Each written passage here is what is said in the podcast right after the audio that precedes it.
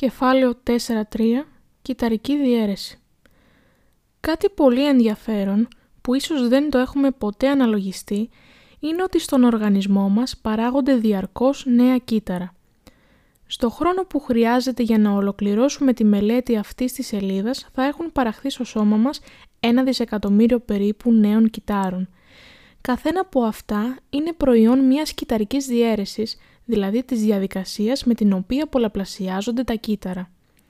Αφού όμως τα κύτταρα αποτελούν τη θεμελιώδη μονάδα της ζωής, κάθε διαδικασία που γίνεται σε αυτά πρέπει να αποτελεί την αφετηρία για μία αντίστοιχη διαδικασία του οργανισμού. Αν λοιπόν η συστολή των μυϊκών κυτάρων είναι η αφετηρία της κίνησης, η κυταρική διαίρεση είναι η αφετηρία της ανάπτυξης και της αναπαραγωγής των οργανισμών. Πιο συγκεκριμένα, με κυταρική διαίρεση επιτελείται η μονογονική αναπαραγωγή των οργανισμών, κατά την οποία το νέο ή τα νέα άτομα προέρχονται από ένα μόνο γονέα. Η αμφιγονική αναπαραγωγή των οργανισμών, κατά την οποία το νέο άτομο είναι προϊόν γονιμοποίησης, συνένωσης δηλαδή δύο εξειδικευμένων κυτάρων, γαμετών, που προέρχονται από γονείς διαφορετικού φύλου. Η αύξηση του αριθμού των κυτάρων και συνεπώς η ανάπτυξη των πολυκύτταρων οργανισμών και η αντικατάσταση των νεκρών, κατεστραμμένων ή γυρασμένων κυτάρων στους ιστούς με άλλα όμοια με αυτά. Ο βασικός τύπος κυταρικής διαίρεσης στα ευκαριωτικά κύτταρα είναι η μύτωση. Ωστόσο, οι ευκαριωτικοί οργανισμοί που παράγονται αμφιγονικά έχουν αναπτύξει και μία πιο εξελιγμένη παραλλαγή της, τη μείωση, με την οποία παράγουν τους απλοειδείς γαμέτες τους. Στους προκαριωτικούς οργανισμούς, η κυταρική διαίρεση είναι απλούστερη, γίνεται με διχοτόμηση και δεν έχει τα χαρακτηριστικά της μύτωσης. Πάμε να δούμε τη μύτωση. Το 1879, ένας Γερμανός ανατόμος, ο Β. Φλέμινγκ, ανακάλυψε ότι στον πυρήνα υπάρχει ένα χαρακτηριστικό νηματοειδές υλικό. Παρατηρώντας μάλιστα τα κύτταρα σε διάφορα στάδια της ζωής τους, παρατήρησε ότι τα νημάτια που συνιστούν αυτό το υλικό, αφού βραχυνθούν και παχυνθούν, κόβονται για να διανεμηθούν στους απογόνους του κυτάρου. Την ακολουθία αυτών των φαινομένων την ονόμασε μύτωση, από την ελληνική λέξη μύτος που σημαίνει νήμα. Σήμερα γνωρίζουμε ότι τα νημάτια του Φλέμινγκ είναι τα χρωμοσώματα, οι φορείς των γονιδίων και ότι η μύτωση είναι ο βασικός τύπος διαίρεσης των ευκαριωτικών κυτάρων. Η μύτωση είναι το συντομότερο αλλά και εντυπωσιακότερο τμήμα του κυταρικού κύκλου που οδηγεί τελικά στη δημιουργία δύο πανομοιότυπων μεταξύ τους, όσο και με το μητρικό, θυγατρικών κυτάρων. Αυτό διασφαλίζεται με δύο διαδοχικές διαδικασίες, την πυρηνική διαίρεση και την κυταραπλασματική διαίρεση που συμβαίνουν στη διάρκεια της μύτωσης. Κατά τη διάρκεια της πυρηνικής διαίρεσης γίνεται ακριβωδή και η διανομή γενετικού υλικού στους δύο θυγατρικούς πυρήνες. Κατά τη διάρκεια της κυταροπλασματικής διαίρεσης, το κυταρόπλασμα του μητρικού κυτάρου μοιράζεται στα δύο θυγατρικά κύτταρα, έτσι ώστε το καθένα να αποκτήσει το απαραίτητο κυταρόπλασμα και οργανίδια. Πυρηνική διαίρεση Η πυρηνική διαίρεση είναι ένα συνεχές φαινόμενο και μόνο για να διευκολυνθούμε στη μελέτη και την περιγραφή του, το χωρίζουμε σε στάδια. Τα στάδια αυτά για τα περισσότερα ευκαριωτικά κύτταρα είναι τέσσερα. Η πρόφαση, η μετάφαση, η ανάφαση και η τελόφαση. Ας τα δούμε ένα-ένα. Πρόφαση.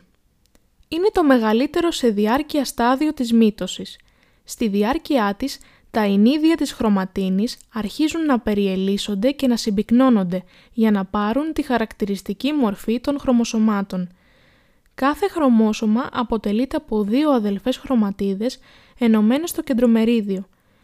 Επειδή οι αδελφές χρωματίδες είναι αποτέλεσμα του αυτοδιπλασιασμού του γενετικού υλικού που έγινε κατά τη μεσόφαση, αποτελούνται η κάθε μία από ένα δίκλωνο μόριο DNA και είναι γενετικά όμοιες – ο λόγος για τον οποίο το γενετικό υλικό του κυτάρου πακετάρεται σε χρωμοσώματα είναι απλός. Δεν πρέπει να σπάσει ούτε να χαθεί τίποτε κατά τη μεταφορά του γενετικού υλικού στα θυγατρικά κύτταρα. Στη συνέχεια σχηματίζεται η άτρακτος. Αυτό στα ζωικά κύτταρα γίνεται με τη βοήθεια του κεντροσωματίου που έχει ήδη διπλασιαστεί κατά τη μεσόφαση. Τα δύο κεντροσωμάτια μετακινούνται προς τους δύο πόλους. Από κάθε κεντροσωμάτιο προβάλλουν ακτινοτά νημάτια ή μικροσωληνίσκοι που σιγά σιγά σχηματίζουν την άτρακτο. Στα φυτικά κύτταρα είναι προφανές ότι η άτρακτος δεν οργανώνεται από κεντροσωμάτια αφού δεν διαθέτουν τέτοια. Ο πυρηνικός φάκελος και ο πυρηνίσκος αποδιοργανώνονται επιτρέποντας τους μικροσωληνίσκους να εισβάλλουν στο χώρο που καταλάμβανε ο πυρήνας και να ενωθούν με τα κεντρομερίδια των χρωμοσωμάτων. Μετάφαση Με την έναρξή της, τα χρωμοσώματα εγκαταλείπουν τις τυχαίες θέσεις που καταλάμβαναν κατά την πρόφαση και αρχίζουν να μετακινούνται κατά μήκος των νηματίων της ατράκτου προς το ισημερινό επίπεδο του κυτάρου. Στο τέλος αυτής της φάσης, τα χρωμοσώματα έχουν φτάσει στο ισημερινό επίπεδο με τις αδελφές χρωματίδες κάθε χρωμοσώματος να έχουν τοποθετηθεί παράλληλα προς αυτό. Κατά τη μετάφαση συνεχίζεται η συμπίκνωση της χρωματίνης. Στο τέλος της, τα χρωμοσώματα έχουν το μέγιστο βαθμό συμπίκνωσης. Γι' αυτό είναι περισσότερο διακριτά από όσο σε κάθε άλλο στάδιο του κυταρικού κύκλου. Γι' αυτό το λόγο η παρατήρηση, η φωτογράφηση όπως και κάθε άλλη διαδικασία που αφορά τη μελέτη της δομής, το μήκος ή τον αριθμό των χρωμοσωμάτων γίνονται κατά τη διάρκεια της. Ανάφαση Αρχίζει με τη διαίρεση του κεντρομεριδίου κάθε χρωμοσώματος.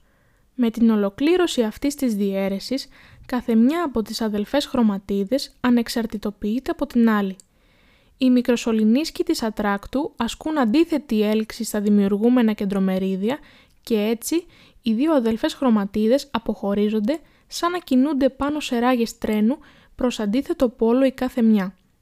Από το σημείο αυτό θεωρούμε ότι κάθε χρωματίδα αποτελεί πλέον ένα ανεξάρτητο χρωμόσωμα. Τελόφαση Όταν κάθε μια από τις δύο πλήρεις σειρές χρωμοσωμάτων που δημιουργήθηκαν κατά την ανάφαση φτάσει στον πόλο του κυτάρου προς τον οποίο κατευθυνόταν, αρχίζει το τελικό στάδιο της πυρηνικής διαίρεσης, η τελόφαση. Στη διάρκεια της συμβαίνουν οι ακριβώς αντίστροφες διαδικασίες από αυτές που συνέβησαν στην πρόφαση. Η άτρακτος αποδιοργανώνεται και επανεμφανίζονται οι πυρηνικοί φάκελοι. Δημιουργούνται έτσι δύο θυγατρικοί πυρήνες, σε καθέναν από αυτούς, τα χρωμοσώματα επανέρχονται στη μορφή του δικτύου χρωματίνης της μεσόφασης και επανασχηματίζεται ο πυρηνίσκος. Κυταροπλασματική διαίρεση Με τη διαδικασία της πυρηνικής διαίρεσης δημιουργούνται δύο γενετικά πανομοιότυποι πυρήνες που μοιράζονται ωστόσο το ίδιο κυταρόπλασμα. Για να ολοκληρωθεί συνεπώς η μύτωση, πρέπει να διαιρεθεί και το κυταρόπλασμα ώστε να σχηματιστούν δύο αυτοτελή κύτταρα. Αυτό γίνεται με τη διαδικασία της κυταροπλασματικής διαίρεσης, κατά την οποία διανέμεται το κυταρόπλασμα στα δύο θυγατρικά κύτταρα. Ο τρόπος με τον οποίο γίνεται αυτό εξαρτάται από το είδος του κυτάρου. Στα ζωικά κύτταρα, στο ύψος του ισημερινού επίπεδου του κυτάρου, σχηματίζεται ένας περιφερικός δακτύλιος από ενίδια ακτίνης. Ο δακτύλιος αυτός, με την πάροδο του χρόνου, στενεύει όλο και περισσότερο, ώσπου να διχοτομήσει τελικά το κύτταρο, αυλάκωση. Στα ανώτερα φυτικά κύτταρα, η κυταροπλασματική διαίρεση γίνεται με εντελώς διαφορετικό τρόπο. Ήδη από το τέλος της ανάφασης, στην περιοχή του ισημερινού επίπεδου, αρχίζει να δημιουργείται από μικροσωληνίσκους ένα πλέγμα, ο φραγμοπλάστης. Από το φραγμοπλάστη θα προκύψουν τα κυταρικά τυχώματα των δύο θυγατρικών κυτάρων. Η διάρκεια του κυταρικού κύκλου αλλά και η διάρκεια καθεμιάς από τις φάσεις του εξαρτώνται από τον τύπο του κυτάρου αλλά και από εξωτερικούς παράγοντες όπως η θερμοκρασία, η παροχή θρεπτικών ουσιών, οξυγόνου και άλλα. Μερικά κύτταρα ολοκληρώνουν τον κυταρικό τους κύκλο σύντομα και αυτό τους επιτρέπει να διαιρούνται με μεγάλη συχνότητα, αλλά όπως τα νευρικά κύτταρα από τη στιγμή που θα δημιουργηθούν διαιρούνται σπάνια ή και καθόλου. Η βιολογική σημασία της μύτωσης. Ένα ζωγραφικό πίνακα τον αξιολογούμε καλύτερα αν κάνουμε ένα βήμα πίσω ώστε να τον αντικρίσουμε συνολικά. Παρόμοια στη μύτωση, μία απομάκρυνση από τις λεπτομέρειές της ίσως βοηθήσει να κατανοήσουμε καλύτερα τη μεγάλη βιολογική σημασία της. Αν παραλείψουμε λοιπόν τα ενδιάμεσα στάδια και εστιάσουμε την προσοχή μας μόνο στο αρχικό κύτταρο και στα δύο θυγατρικά του, τότε θα παρατηρήσουμε ότι έχουν μία σημαντική ομοιότητα. Και τα τρία είναι ταυτόσιμα από γενετική άποψη, γιατί καθένα από τα δύο θυγατρικά πήρε τη μία από τις δύο αδελφές χρωματίδες κάθε χρωμοσώματος του μητρικού κυτάρου. Η μύτωση δηλαδή είναι μία διαδικασία που ευνοεί τη γενετική σταθερότητα και για το λόγο αυτό άλλωστε αποτελεί τη διαδικασία με την οποία γίνεται η μονογονική αναπαραγωγή των μονοκύτταρων και των πολυκύτταρων ευκαριωτικών οργανισμών, π.χ. η βλαστητική αναπαραγωγή των φυτών με παραφιάδες, οφθαλμούς κτλ. Οι απόγονοί τους έχουν τον ίδιο αριθμό και το ίδιο είδος χρωμοσωμάτων με τους προγόνους τους. Η ανάπτυξη των πολυκύτταρων οργανισμών και η ανανέωση των κυτάρων τους. Τα κύτταρα που προστίθενται στον αναπτυσσόμενο οργανισμό ή αντικαθιστούν κατεστραμμένα ή γυρασμένα έχουν ίδιο αριθμό και είδος χρωμοσωμάτων με τα κύτταρα από τα οποία προήλθαν. Πάμε να δούμε και τη μείωση. Το πιο ενδιαφέρον ίσως χαρακτηριστικό της γενετικής είναι ότι είναι η επιστήμη των αντιθέσεων, η έκφραση «τα όμοια γεννούν όμοια» που συνοψίζει τη βασική αρχή της κληρονομικότητας ότι οι οργανισμοί μεταβιβάζουν τα χαρακτηριστικά τους στους απογόνους τους, επιβεβαιώνεται από την καθημερινή εμπειρία όσο επιβεβαιώνονται και οι εξαιρέσεις της. Με τους γονείς μας εμφανίζουμε τα ίδια βασικά ανθρώπινα χαρακτηριστικά, δεν είμαστε όμως πιστά αντίγραφά τους, ούτε μοιάζουμε με τα αδέλφια μας σαν δύο σταγόνες νερό. Τι ακριβώς συμβαίνει; Στη μονογονική αναπαραγωγή, οι γενετικές πληροφορίες για τη δημιουργία του νέου ατόμου προέρχονται από ένα μοναδικό γονέα. Είναι λοιπόν επόμενο οι απόγονοι λόγω της πιστότητας της αντιγραφής του γενετικού υλικού και της ακρίβειας της διανομής του με τη μύτωση να είναι πιστά αντίγραφά του. Αντίθετα, στην αμφιγονική αναπαραγωγή, τις γενετικές πληροφορίες για τη δημιουργία του νέου ατόμου συνεισφέρουν δύο γονείς διαφορετικού φύλου. Η απόγονη, επομένως, δεν μπορεί να είναι ακριβή αντίγραφα κανενός, αλλά προϊόν γενετικής συμβολής και των δύο. Εδώ όμως ανακύπτει ένα πρόβλημα. Αν κάθε γονέας μεταβίβαζε στον απόγονό του τον ακριβή αριθμό χρωμοσωμάτων του, το νέο άτομο θα είχε το άθροισμα του αριθμού των χρωμοσωμάτων και των δύο. Ένας τέτοιος όμως απόγονος, ακόμη και αν επιβίωνε, θα είχε διαφορετικό αριθμό χρωμοσωμάτων από αυτόν που είναι καθορισμένος για το είδος του. Το πρόβλημα αυτό για τους αμφιγονικά αναπαραγόμενους οργανισμούς λύθηκε στη διάρκεια της εξέλιξης μέσα από δύο μηχανισμούς, τη μείωση και τη γονιμοποίηση. Με τη μείωση, κάθε γονέας παράγει τους γαμέτες του, δηλαδή εξειδικευμένα αναπαραγωγικά κύτταρα που φέρουν το μισό αριθμό χρωμοσωμάτων από τον κανονικό, είναι δηλαδή απλοειδή. Με τη γονιμοποίηση, ο αρσενικός γαμέτης και ο θηλυκός γαμέτης συνενώνονται σε ένα νέο κύτταρο, το ζυγωτό, από το οποίο, με συνεχείς μυτοτικές διαιρέσεις, προκύπτει ο νέος οργανισμός. Το κύτταρο αυτό είναι διπλοειδές και κατ' επέκταση διπλοειδής είναι και ο νέος οργανισμός αφού η συνένωση των απλοειδών γαμετών επαναφέρει τον αριθμό χρωμοσωμάτων στο κανονικό. Αξίζει επίσης να σημειωθεί ότι η μείωση δεν αποσκοπεί στην παραγωγή γαμετών που γενικά και αόριστα έχουν το μισό αριθμό χρωμοσωμάτων. Αντίθετα, παράγει γαμέτες που έχουν πάρει από κάθε ζεύγος ομόλογων χρωμοσωμάτων υποχρεωτικά τη μία χρωματίδα, η οποία με το τέλος της μείωσης αντιστοιχεί σε ένα χρωμόσωμα. Ας δούμε πώς γίνονται όλα αυτά και ακόμη πώς αυτός ο τύπος κυταρικής διαίρεσης λειτουργεί ως ένας θαυμάσιος μηχανισμός παραγωγής γενετικής ποικιλομορφίας. Η μείωση γίνεται σε μια ειδική κατηγορία διπλοειδών κυτάρων που χαρακτηρίζονται ως άορα γεννητικά κύτταρα. Μετά τον αυτοδιπλασιασμό του γενετικού υλικού, καθένα χρωμόσωμα αποτελείται από δύο χρωματίδες, στο κύτταρο που πρόκειται να υποστεί μείωση γίνονται δύο διαδοχικές κυταρικές διαιρέσεις. Κάθε μια από αυτές περιλαμβάνει μια διαίρεση του πυρήνα και μια διαίρεση του κυταροπλάσματος.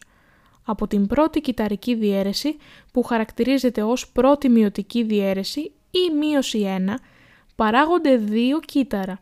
Καθένα από αυτά υφίσταται τη δεύτερη κυταρική διαίρεση που χαρακτηρίζεται ως δεύτερη μειωτική διαίρεση ή μείωση 2, με αποτέλεσμα την παραγωγή τεσσάρων γαμετών. Σε ό,τι αφορά τον άνθρωπο και οι τέσσερις γαμέτες στον άνδρα είναι λειτουργικοί, δηλαδή σπερματοζωάρια. Αντίθετα στη γυναίκα, ένας μόνο από τους τέσσερις γαμέτες είναι λειτουργικός, δηλαδή ο άριο. Πρώτη μειωτική διαίρεση. Πρόφαση 1. Είναι το μεγαλύτερο σε διάρκεια στάδιο της μείωσης. Τα γεγονότα που συμβαίνουν στη διάρκεια της είναι τα ακόλουθα. Α. Εμφανίζονται τα χρωμοσώματα, χωρίς όμως να είναι δυνατή στα αρχικά τουλάχιστον στάδια η διάκριση των αδελφών χρωματίδων. Β. Τα ομόλογα χρωμοσώματα εγκαταλείπουν τις τυχαίες θέσεις που κατήχαν στο χώρο του πυρήνα, πλησιάζουν και τοποθετούνται το ένα απέναντι στο άλλο. Το φαινόμενο αυτό, που ονομάζεται σύναψη, γίνεται με εξαιρετική ακρίβεια γιατί τα ομόλογα χρωμοσώματα στοιχίζονται έτσι ώστε οι αντίστοιχοι γονιδιακοί τόποι, δηλαδή οι θέσεις στις οποίες εδράζονται τα γονίδια που ελέγχουν το ίδιο γνώρισμα, να είναι ο ένας απέναντι στον άλλο. Γ. Ορισμένες φορές, εξαιτίας της σύναψης, είναι δυνατό οι μη αδελφές χρωματίδες των ομόλογων χρωμοσωμάτων που έχουν γίνει πια ορατές να μπερδευτούν μεταξύ τους. Έτσι δημιουργούνται τα χαρακτηριστικά και ορατά από το οπτικό μικροσκόπιο χιάσματα, στα οποία οι χρωματίδες κόβονται και επανασυγκολώνται αφού όμως έχουν ανταλλάξει μεταξύ τους ομόλογα χρωμοσωμικά τμήματα. Το φαινόμενο αυτό, που ονομάζεται επιχιασμός, δίνει τη δυνατότητα στα ομόλογα χρωμοσώματα να ανταλλάξουν μεταξύ τους γονίδια. Αυτό εξασφαλίζει γενετική ποικιλότητα στους οργανισμούς που αναπαράγονται με αμφιγονία. Δέλτα. Στο τέλος του σταδίου, όπως και στη μυτοτική πρόφαση, αποδιοργανώνεται ο πυρηνικός φάκελος και εξαφανίζεται ο πυρηνίσκος, ενώ αρχίζει ο σχηματισμός της ατράκτου και η μετακίνηση των ομόλογων χρωμοσωμάτων προς το ισημερινό επίπεδο του κυτάρου. Μετάφαση 1. Κατά τη διάρκεια της, τα ζεύγη των ομόλογων χρωμοσωμάτων ολοκληρώνουν τη μετακίνησή τους προς το ισημερινό επίπεδο του κυτάρου. Αντίθετα όμως με ό,τι συμβαίνει στη μυτοτική μετάφαση, επειδή το κάθε χρωμόσωμα τοποθετείται απέναντι στο ομόλογό του, ο στίχος που δημιουργείται δεν είναι στίχος μεμονωμένων χρωμοσωμάτων, αλλά ζευγών ομολόγων. Επειδή στη συνέχεια κάθε χρωμόσωμα από τα μέλη κάθε ζευγαριού ομολόγων μπορεί να κατευθυνθεί είτε προς τον έναν είτε προς τον άλλο πόλο, είναι δυνατός ένας μεγάλος αριθμός διαφορετικών συνδυασμών. Το φαινόμενο αυτό, που λέγεται ανεξάρτητο συνδυασμός των χρωμοσωμάτων, είναι ένας μηχανισμός αναδιανομής των γονιδίων που βρίσκονται σε διαφορετικά μη ομόλογα χρωμοσώματα. Η άτρακτος έχει πλέον οργανωθεί πλήρως και τα νημάτια της καταλήγουν στα κεντρομερίδια. Ανάφαση 1. Αντίθετα από τη μυτοτική ανάφαση, τα κεντρομερίδια δεν διαιρούνται με αποτέλεσμα να μην αποχωρίζονται οι αδελφές χρωματίδες.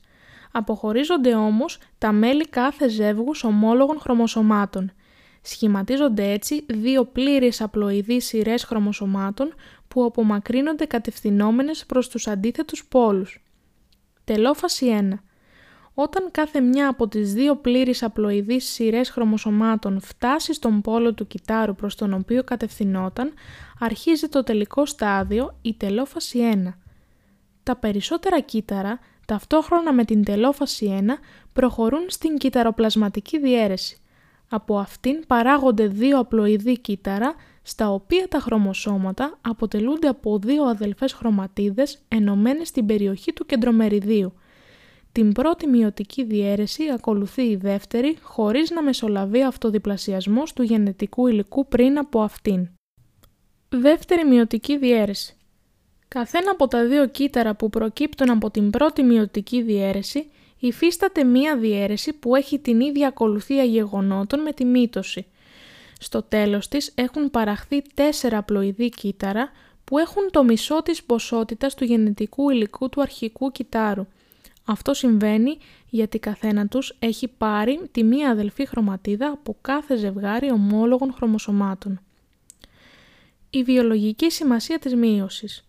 Το ερώτημα που αντιμετωπίσαμε στην αρχή του κεφαλαίου ήταν πώς είναι δυνατόν να έχουμε τα ίδια βασικά ανθρώπινα χαρακτηριστικά με τα συγγενικά μας πρόσωπα χωρίς να είμαστε πανομοιότυποι μεταξύ μας; Τώρα που γνωρίζουμε τις λεπτομέρειες της μείωσης, ίσως μπορούμε να το απαντήσουμε.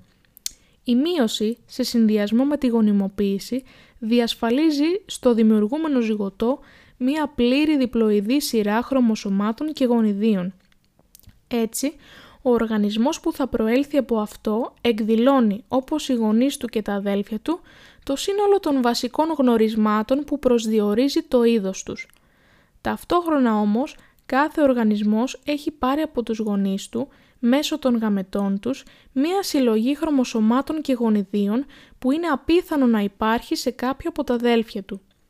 Αυτή η μοναδική συλλογή αποκτάται, όπως είδαμε, χάρη στους δύο μηχανισμούς, τον ανεξάρτητο συνδυασμό χρωμοσωμάτων και τον επιχειασμό. Χάρη στον ανεξάρτητο συνδυασμό χρωμοσωμάτων δημιουργείται ένα πλήθος από νέους συνδυασμούς μη ομόλογων χρωμοσωμάτων και συνεπώς ένα πλήθος από νέους συνδυασμούς γονιδίων που βρίσκονται σε μη ομόλογα χρωμοσώματα. Η απλοειδή σειρά χρωμοσωμάτων συμβολίζεται με N. Η διπλοειδής αντίστοιχα συμβολίζεται με 2N. Στον άνθρωπο, για παράδειγμα, νη ίσον 23 και 2 νη ίσον 46. Όταν ένα άτομο με δύο νη χρωμοσώματα υφίσταται μείωση για την παραγωγή γαμετών, τότε οι διαφορετικοί συνδυασμοί μη ομόλογων χρωμοσωμάτων που μπορούν να εμφανιστούν σε διαφορετικούς γαμέτες, απλοειδή νη κύτταρα, που θα προκύψουν από αυτήν είναι δύο ιστινοί. Αυτό για τον άνθρωπο σημαίνει ότι κάθε γονέας έχει καταθέσει σε κάθε γαμέτη του τον έναν από τους δύο εις 23 συνδυασμούς που μπορεί να παραγάγει. Σε αντίθεση με τον ανεξάρτητο συνδυασμό χρωμοσωμάτων, ο οποίος έχει ως αποτέλεσμα την αναδιανομή των γονιδίων που βρίσκονται σε μη ομόλογα χρωμοσώματα, ο επιχειασμός ανασυνδυάζει γονίδια που βρίσκονται στο ίδιο το ζεύγος ομόλογων χρωμοσωμάτων. Αυτό συμβαίνει γιατί με την ανταλλαγή αντίστοιχων τμήματων που γίνεται μεταξύ των μη αδελφών χρωματίδων των ομόλογων χρωμοσωμάτων, ανταλλάσσονται και γονίδια.